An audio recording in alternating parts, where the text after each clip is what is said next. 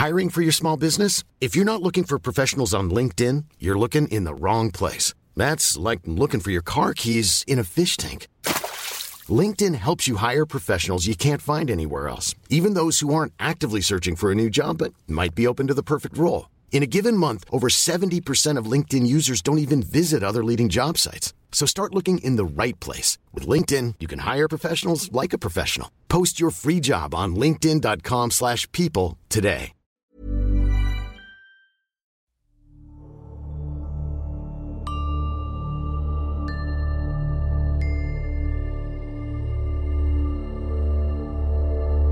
Magandang magandang araw na naman sa ating lahat. Mga minamahal naming listeners. Ito na naman po ang inyong lingkod, Jupiter Torres, maghahatid sa inyo ng palibagong kwentong kababalaghan para sa araw na ito.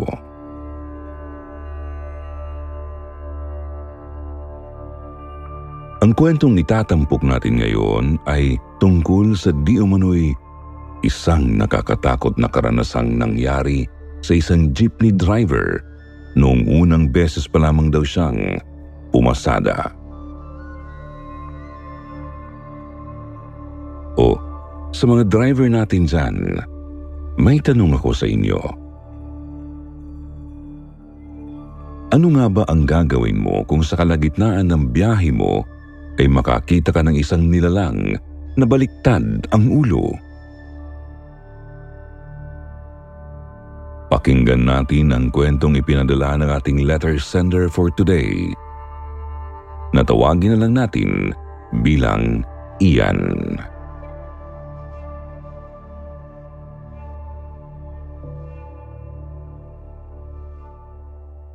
Magandang araw po sa inyong lahat. Tawagin niyo na lang po ako sa pangalang Ian. Isang 40 years old jeepney driver na sumusulat po sa inyo ngayon mula pa sa lungsod ng Ligaspi.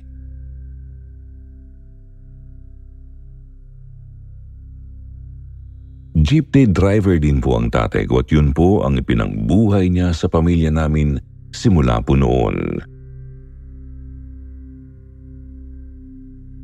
Kaya lang po nung mga 20 anyos na ako, hindi po inaasahang nagkaroon ng malubang sakit si tatay. Nakalaunan po ay nauwi sa pagiging bedridden niya. Doon na po ako napilitang mag-take over sa pamamasada ng pampasaherong jeep namin. Mabuti na nga lang po at noon pa man ay naturuan na ako ni tatay na magmaneho. Pero hindi ko po akalain na dahil doon, mararanasan ko pala ang isa na yata sa pinaka nakakatakot na karanasang nangyari sa buong buhay ko.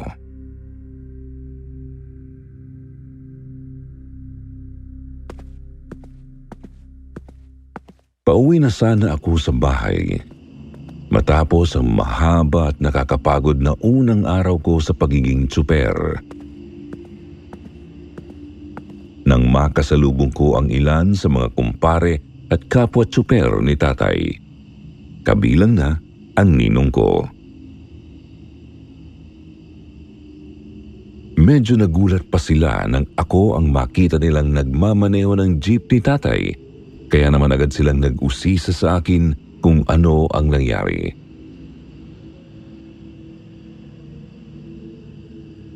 Napailing na lang noon si Ninong George nang ibalita ko sa kanila ang lagay ng tatay ko.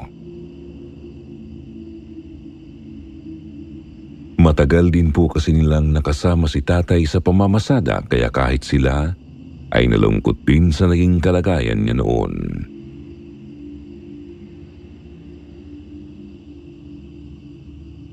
Sigho, Ninong, mauuna na ho ako. Kailangan ko ho kasing malala itong gamot ni tatay. Nag-text ho kasi si nanay na naubos na raw yung stocks niya kagabi. Diyan lang ho ako sa shortcut dadaan para mas mabilis ho akong makauwi sa amin. Doon ho sa may tabi ng malawak na palayan.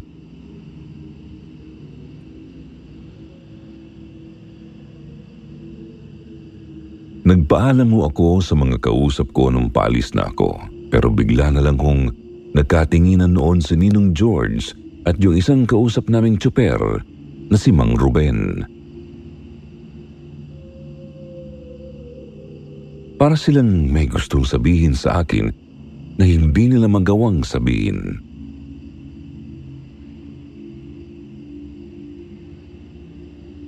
Uh, bakit ho?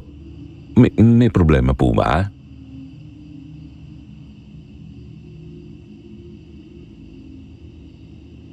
agad nakasagot ang dalawang tsuper sa tanong ko. Hanggang sa maya-maya, aligagang pinayuhan ako ni Mang Ruben. Ang sabi niya huwag na raw akong dumaan dun sa palayan. Mag-highway na lang daw ako dahil delikado raw sa daanang yun. Matagal na raw kasi talagang may usap-usapan dito na meron daw nagbabantay sa daang yun kaya takaw aksidente. Yun daw ang dahilan kaya napakarami ng namatay doon.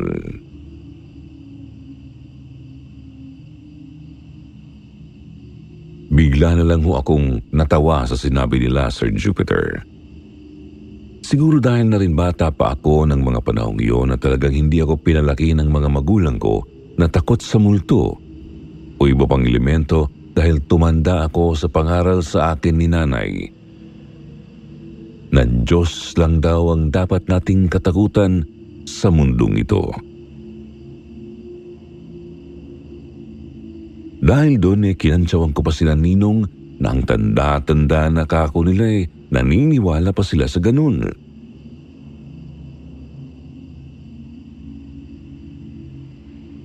Eh ang sa amin lang naman iyan, mag-iingat ka. Abay, wala namang masamang makinig sa pamahiin at paniniwala ng iba, lalo na kung ikakabuti mo naman yun.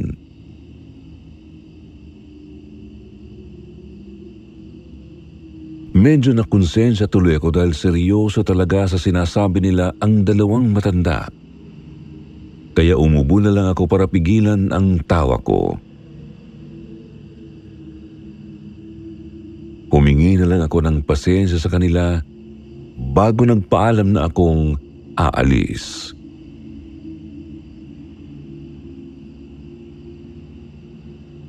Pero dun pa rin ako dumaan sa rutang yon pauwi sa amin, Sir Jupiter. Aaminin ko na tama nga si Mang Ruben sa sinabi nitong napakaputik nga ng daanan yun dahil katabi nga lang po ito ng palayan. Bukod pa sa madilim doon, kaya medyo hassle, lalo pa at lubak-lubak ang daan. Pero kung iisipin, mas mahihirapan naman ako kung iikot pa ako sa highway para lang makauwi ako sa amin dahil siguradong maiibit pa ako sa traffic. Samantalang kung ka-shortcut ako dadaan ay wala pang 20 minutos, nasa bahay na ako. Kaunting linis lang naman ka ako eh, pwedeng pwede naman akong lumarga ulit kinabukasan.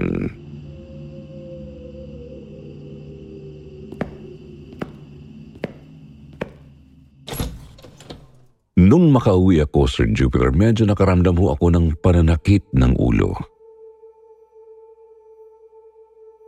Pero hindi ko iniisip na dahil yun sa mga multo o anumang elementong nagbabantay daw ng daang yun na sinasabi sa akin ni Ninong George.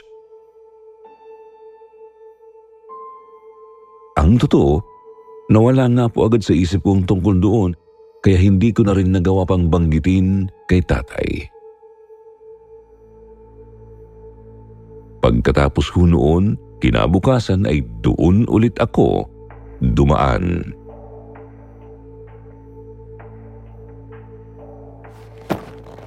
Mano ho, nay, tay. Nang iabot sa akin ni tatay ang kamay niya, Bigla na lang ho siyang napatitig noon sa akin ng mataman. Inilapit niya pa ang mukha niya at parang may sinisipat na kung ano sa mukha ko. Hanggang sa maya-maya, dinampian niya ng daliri ang ilalim ng ilong ko at ganun na lang ko ang gulat namin nang makita naming may tumulo na palang dugo mula doon.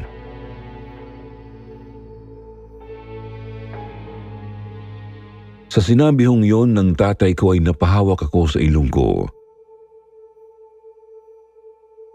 Kanina ko pa nga nararamdamang parang may mainit na likidong lumalabas galing sa ilong ko. Pero akala ko pawis lang, kaya hindi ko pinapansin. Pinunasan ko lang naman yun kaagad dahil nakita kong agad na gumuhit sa mukha nila ang pag-aalala. Sabi ko kay nanay at tatay, huwag sila mag-alala. Baka ka ako binabalingoy-ngoy lang ho ako ng mga sandaling yun. Sabi ko pa nga ho nun eh, dahon lang ng bayabas ang kapalit nun.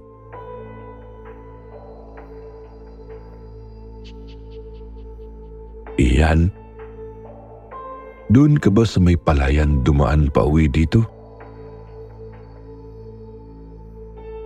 Napakunot ho ang noo ko nang sabihin sa akin ni tatay yun. Sinabi kong doon nga ako dumaan. Wala man lang bang sa iyo na dapat hindi ka dumadaan doon? Kahit man lang ang ninong George mo? Lalo akong nagtaka dahil yung tono po ng pagsasalita ni tatay Katulad na katulad ng tono ni Ninong George at Mang Ruben noong pag-usapan din namin ang tungkol sa daang yun.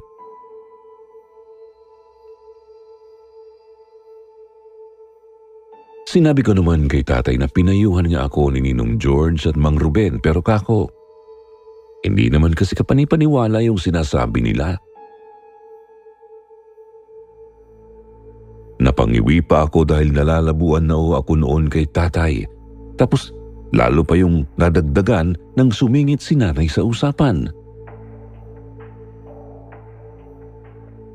Siya pa nga po ang nagsabi sa akin na wala raw masamang mag-ingat at makinig sa mga babala. Sumunod na lang daw ako para hindi ako mapahamak.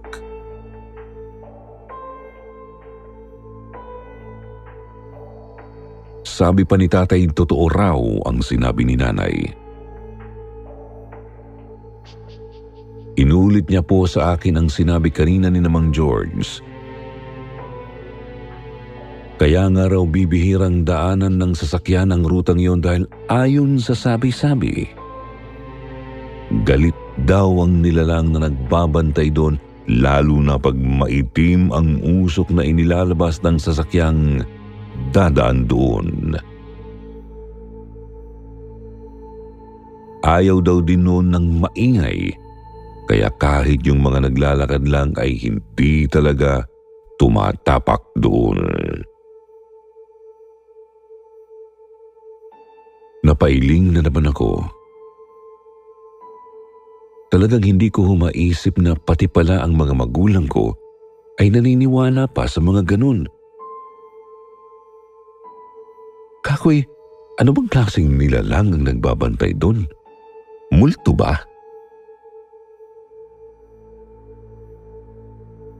Pero umiling lang ho si tatay. Parang nagdadalawang isip pa siya kung sasabihin sa akin ang sagot.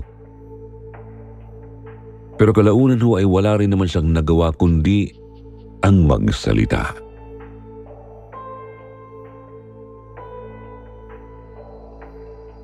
Ang sabi niya sa akin, hindi raw humulto o mga ligaw na kaluluwa ang nagbabantay doon, kundi engkanto. Engkantong baliktad ang ulo.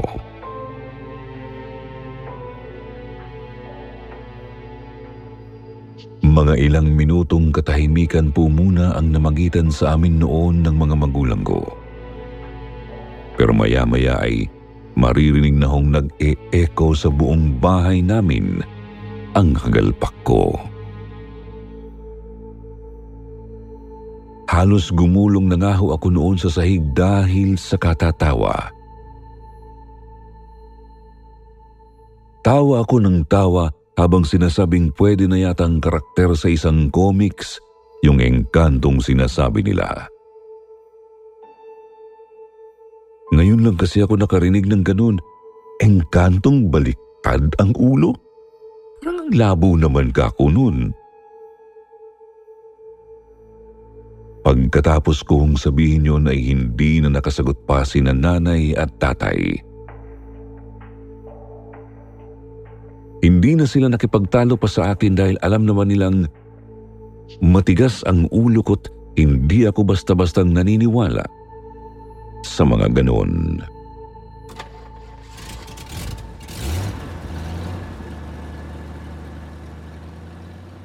Kinagabihan ng sumunod na araw, hindi pa rin po talaga ako nakinig noon sa mga magulang ko. Doon pa rin ako dumaan sa shortcut sa may palayan pauwi ng bahay namin noong mga bandang alas 8 na ng gabi. Eksakto naman ho na noong mapadaan ako doon eh, nagpapatugtog ako ng malakas sa stereo ng jeep ko. Sinasabayan ko pa yon ng malakas na pagkanta dahil ako lang naman mag-isa ang dumadaan doon at wala naman na akong pasahero.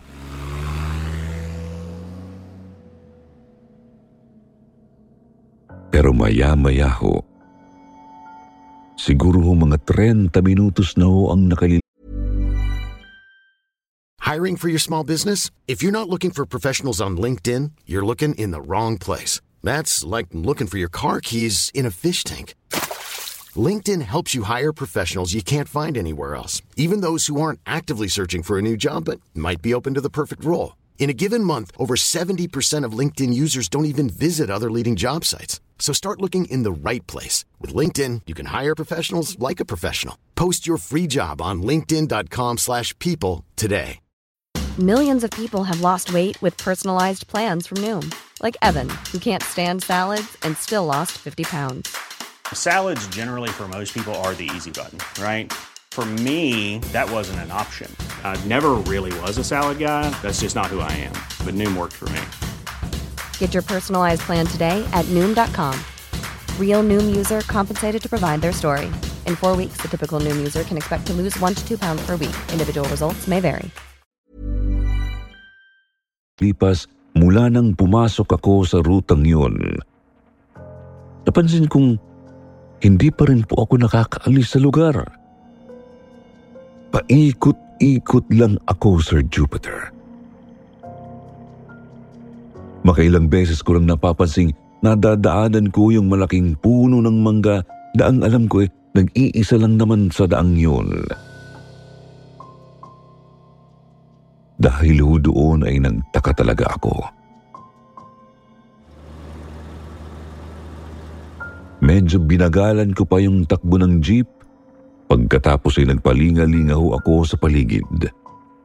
Sandali kong inihinto muna yung sasakyan para makiramdam.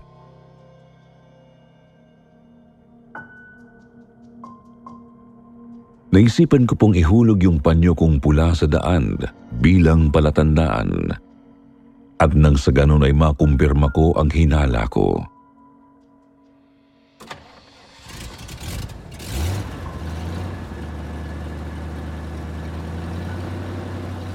Pagkatapos ay pinandar ko ulit yung dala kong jeep pero noong nakaisang ikot pa ulit ako at napansin kong bumalik na naman ako sa dati kong pwesto, na ho talaga ako kinilabutan.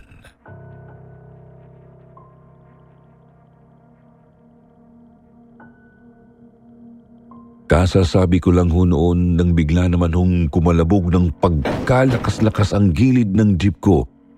Parang may nambato sa akin.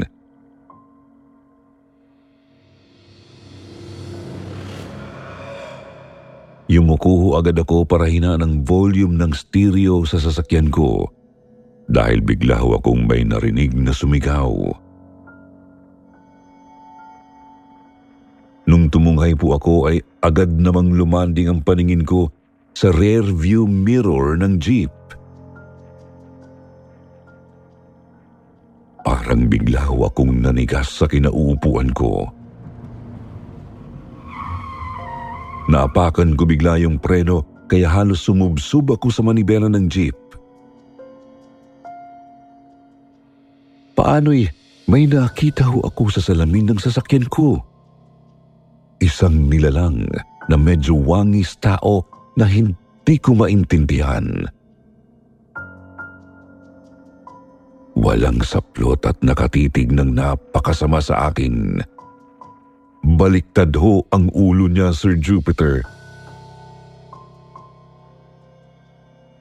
Yun hong tuktok ng kanyang ulo ang siyang nakakabit sa lieg at katawan niya. Nasa ibabaw ng mukha niya ang kanyang napakalaking bunganga habang ang dalawang mata naman ay nasa ilalim. Yun hong dalawang tenga niyang napakalaki halos sumakop na ho sa magkabilang bahagi ng ulo niya. Sobrang puti rin po ng kanyang balat at ganun din ng buhok niya. Tapos ay titig na titig ho siya sa akin na parang gusto niya akong lapain.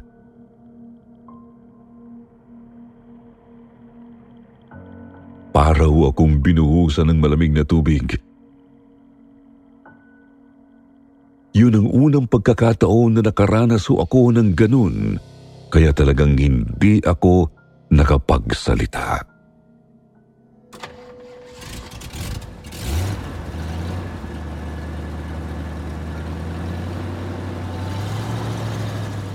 Sinubukan ko hong parurutin ang jeep na sinasakyan ko pero patuloy lang ho ako sa pagpapaikot-ikot dun sa may tabi ng palayan. Para ho akong pinaglalaruan. Yung engkanto ay hindi bumaba ng jeep. Pagkatapos ay tinatawanan niya lang ako habang ako naman ay sobrang nagpapanik na. Hindi ako sigurado hanggang ngayon kung pagtawa nga ba yung ingay na ginagawa niya ng mga sandaling yun. Basta para siyang sumisigaw ng nakakarindi. Pero yung bibig niya hindi naman gumangalaw. Nakangangalang yun ng pagkalaki-laki.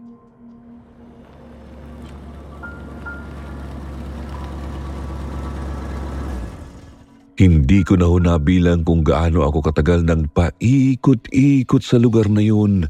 Pero maya-maya ho ay naubusan na ng karga ang sasakyan ko.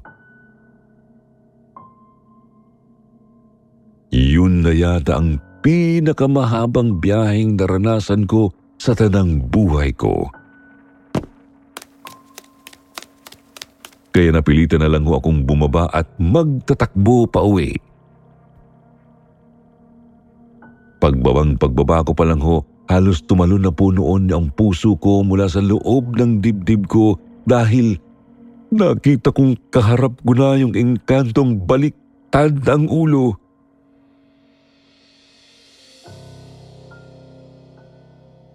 Ginulat niya ho ako pero hindi niya naman ako inano. Ang ginawa ko, Nagtatakbo na lang ako ng nakapikit para hindi ko siya makita. Saka lang ako tumigil nung halos maubusan na ako ng hangin sa sobrang pagkahapo. Tuwang-tuwa ako nang matanto kung sa wakas ay nakatakas na ako dun sa may palayan. Napasuntok pa ako nun sa hangin para ho akong preso na ilang taong nakakulong. Pagkauwing pagkauwi ko ng bahay, sinabi ko agad kina nanay at tatay ang nangyari. Pero nakatikim patuloy ako ng sermon sa kanila at kulang na lang ay pingutin ni nanay ang punong tenga ko sa inis. Si tatay naman ho, parang problemadong problemado pagkatapos kong magkwento sa kanila. Ang sabi ko, wag na ho mag-alala. Nakauwi naman na ako at maayos naman ang lagay ko. Bukas ko na lang ako babalikan ang jeep.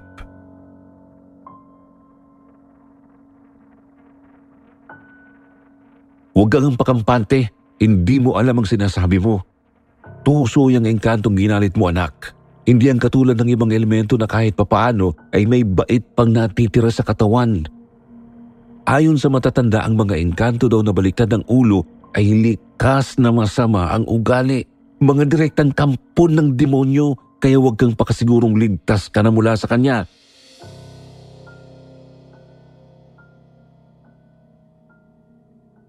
Sa sinabing yun ni Tatay Sir Jupiter na punuho ng pagsisisi ang sarili ko. Ganun pa man po ay dinaan ko na lang sa matinding pagdadasal ng gabing yun ang lahat. Kinabukasan ho ay hindi ako bumiyahe dahil umaga na nang balikan ko yung jeep sa daang yun.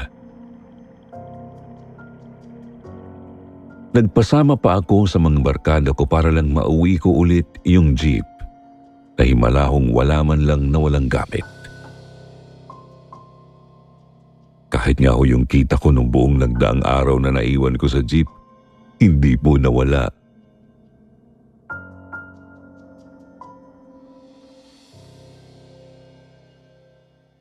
Nakalipas po ang ilang araw na wala naman hong nangyaring masama sa akin. Pumasada na ulit ako pero hindi na ho ako umulit pa ng pagdaan dun sa shortcut na yun. Dahil sino ba naman ang hindi madadala kung ganun ang mangyari sa iyo? Ang buong akala ko po noon, Sir Jupiter, eh, ayos naman na ho ang lahat. Baka kako, titigilan na ako ng engkanto dahil hindi naman na nga ho ako dumaan dun sa kanyang teritoryo pero nagkamali ho pala ako.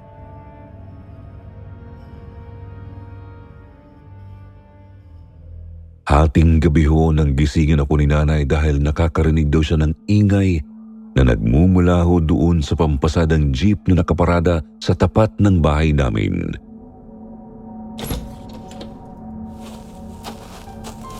Siyempre agad ko naman yung nilabas para sa natingnan kung tama nga ang hinala ni nanay.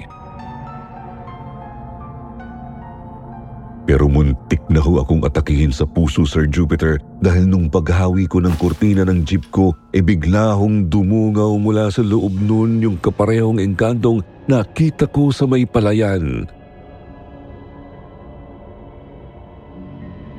Nakangisi ho siya sa akin at gumagalaw na naman ang bibig niya na parang humahalakhak ng walang tunog. Napamura ako Kulang na lang ho talaga ay lumuwa ang mata ko. Napalabas din si nanay mula sa bahay namin nang marinig niyang puro sigaw na lang ang nagawa ko at wala akong masabi.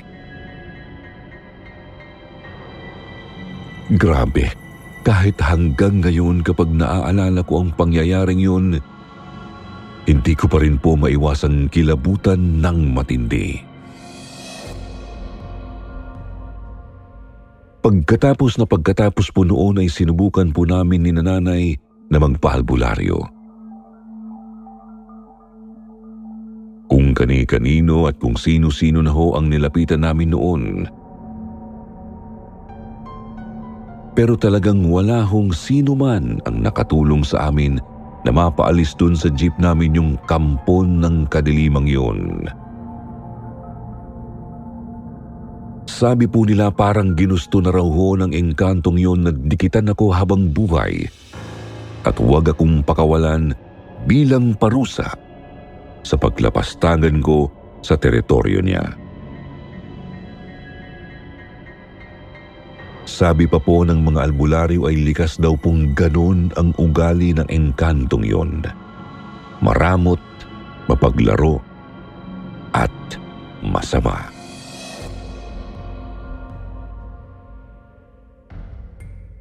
Sa totoo lang po Sir Jupiter, hanggang ngayon, hindi pa rin lumalayo sa akin ang engkantong baliktad ang ulo. Palagi ko pa rin po siyang namamataang umaali-aligid sa akin at sa pamilya ko. Pero pasalamat na lang ako at wala siyang ginagawang masama sa amin. Yun nga lang, kahit po anong gawin ko, parang hirap na hirap akong umasenso sa buhay. Kahit nga ho nung nag-abroad ang napangasawa ko, ay wala rin hong nangyari sa amin. Wala man lang kaming naipundar na ni isang ari-arian at hanggang ngayon, nangungupahan pa rin kami. Wala naman ho akong bisyo. Masipag din naman ho ako pero talagang napakailap ho ng pag-asenso sa pamilya ko, Sir Jupiter. Pakiramdam ko nga ho, ako ang nagbibigay ng malas sa asawa't mga anak ko.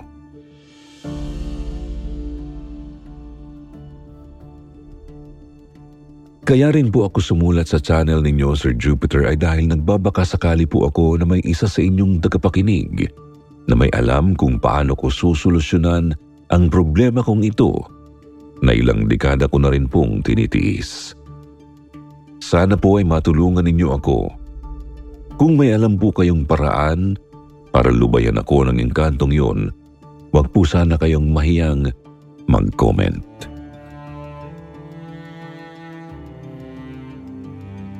Maraming salamat po Sityo Bangungot sa pagbibigay sa akin ng oportunidad na makapagbahagi ng kwento dito sa inyong channel at makahingi na rin ng payo sa inyong mga tagapakinig.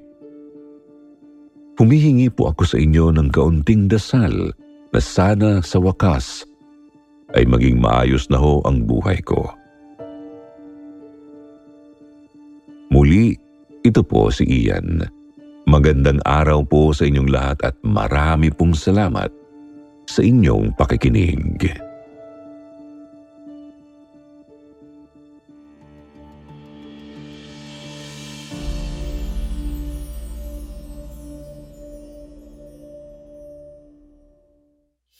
At ngayon naman oras na para sa ating shoutout portion. Shoutout kay Midnight's Hating Gabi, Florida Caralipio, Charlenen Urisa, Roy Alexis Asuncion, Shake the Videos, Dara Navi, Rogelio Parayo, Marina's Kitchen at kay Yuzel. Basahin naman natin ang ilan sa magagandang comment mula kina Chris Molina at Joan Tuazon galing sa kwentong pinamagatang Bahay-Bahayan. Sabi ni Chris ng Iloilo, more than a year na po kami ng sister ko na nakikinig sa mga kwento ninyo sa sityo Bangungot at pati na rin sa kwentong Takip Silim. Pati po ako nakapag-share na din ng totoo ko pong kwento na pinamagatan niyo pong Lapitin ng Nilalang. More power po sa inyong channel and God bless po sa inyo at sa mga bumubuo ng sityo Bangungot. Sabi naman ni Joan, yan ang halos araw-araw naming nilalaro pag umaga hanggang grade 3 ako. Totoong apoy ang pagluluto sa lata ng sardinas, minsan sa totoong palayok. Sarap noong panahon, umaakyat pa kami ng puno ng mangga at bayabas. May treehouse pa kami noon sa isang bakanting lote. Hangout place ng mga kaibigan ko. Marami pong salamat sa inyong lahat.